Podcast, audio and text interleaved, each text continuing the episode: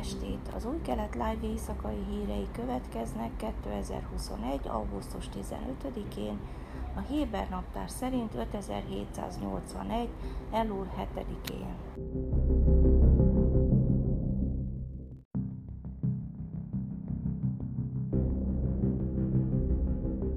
Rendőrök szombaton letartóztattak egy hordozható rakétavetővel felfegyverzett hajléktalant Tel Avivban.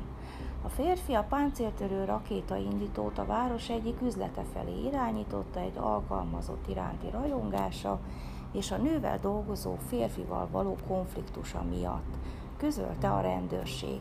A helyszínre érkező rendőrök elfogták a 40 éves gyanúsítottat és elkobozták az egyébként töltetlen ítítót. A Héber média szerint a gyanúsított ügyvédje azt nyilatkozta, ügyfele, aki anyagi gondokkal küzd és kábítószer együttműködik a hatóságokkal. Nem világos azonban, hogy került a gyanúsított kezébe az izraeli védelmi erők által használt rakétaindító. A katonai rádió szerint a gyanúsított azt mondta a rendőröknek, hogy az incidens alatt kábítószer és alkohol hatása alatt állt.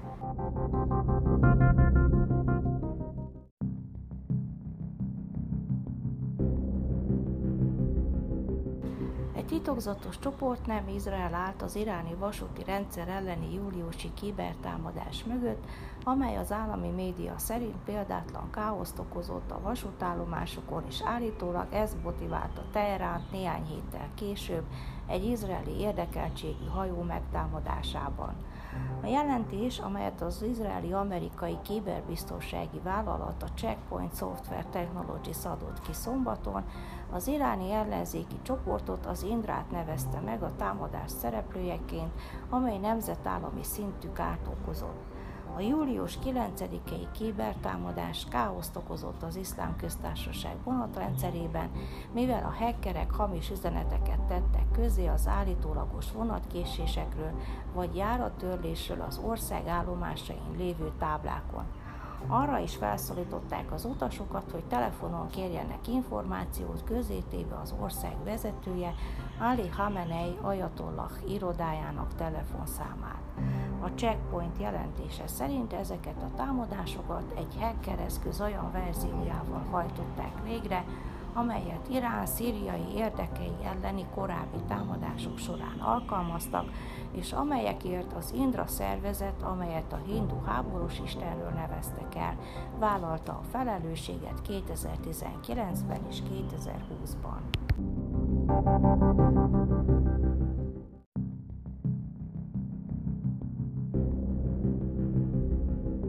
További hírek a Jeruzsálemi Héber Egyetem a 90.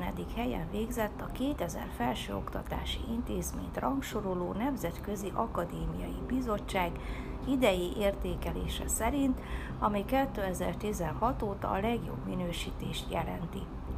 A rangsor első helyezettje 19 éve változatlanul a Harvard, a második, illetve a harmadik a Stanford, illetve a Cambridge Egyetem. A top 100-as listán a Héber Egyetem mellett a Weizmann Tudományos Intézet a 92., a Technion pedig a 94. helyen végzett. A felsőoktatási intézmények rangsorolását évente egy független bizottság, a Shanghai Ranking Consultancy vizsgálja, figyelembe véve számos tényezőt, mint például a Nobel-díjasok és a különböző rangos ösztöndíjas munkatársak, a sokat idézett kutatók és az elismert folyóiratokban megjelenő publikációk számát. A hír hallatán Asher Cohen professzor, a Héber Egyetem elnöke azt mondta, a puding próbája az evés, utalva az intézet folyamatos elkötelezettségére a kiválóság és az innováció iránt, amely a világ vezető tudományos intézményei közé sorolta.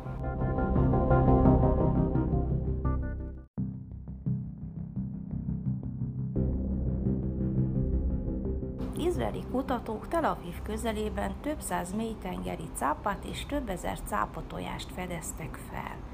A felfedezés a tudósok szerint az éghajlatváltozásra visszautaló jel. Globális tengerkutatási szempontból ez a felfedezés óriási tapasztalatokkal járhat, a földközi tenger keleti része korai figyelmeztető rendszernek számít, tekintettel arra, hogy mire számíthatunk a tengeri környezetek esetében szerte a világon. Nyilatkozta Jacek Makovsky, a felfedezést közzétevő egyik kutató. Kutatók szerint a cápa inkubátor régóta létezik, és a régió legnagyobb párzási helye lehet ezeknek a mélytengeri cápáknak évezetek óta az órunk alatt történt közvetlenül Tel Aviv mellett, Izrael egyik legnagyobb városához közel, ami rávilágít arra, hogy milyen keveset tudunk a mélytengerről, nem csak Izrael partjainál, hanem szerte a világon. Ugyanakkor a felfedezés megdöbbentő, mivel a földközi tenger keleti részét óceáni sivatagnak tartották eddig, tette hozzá Makovsky.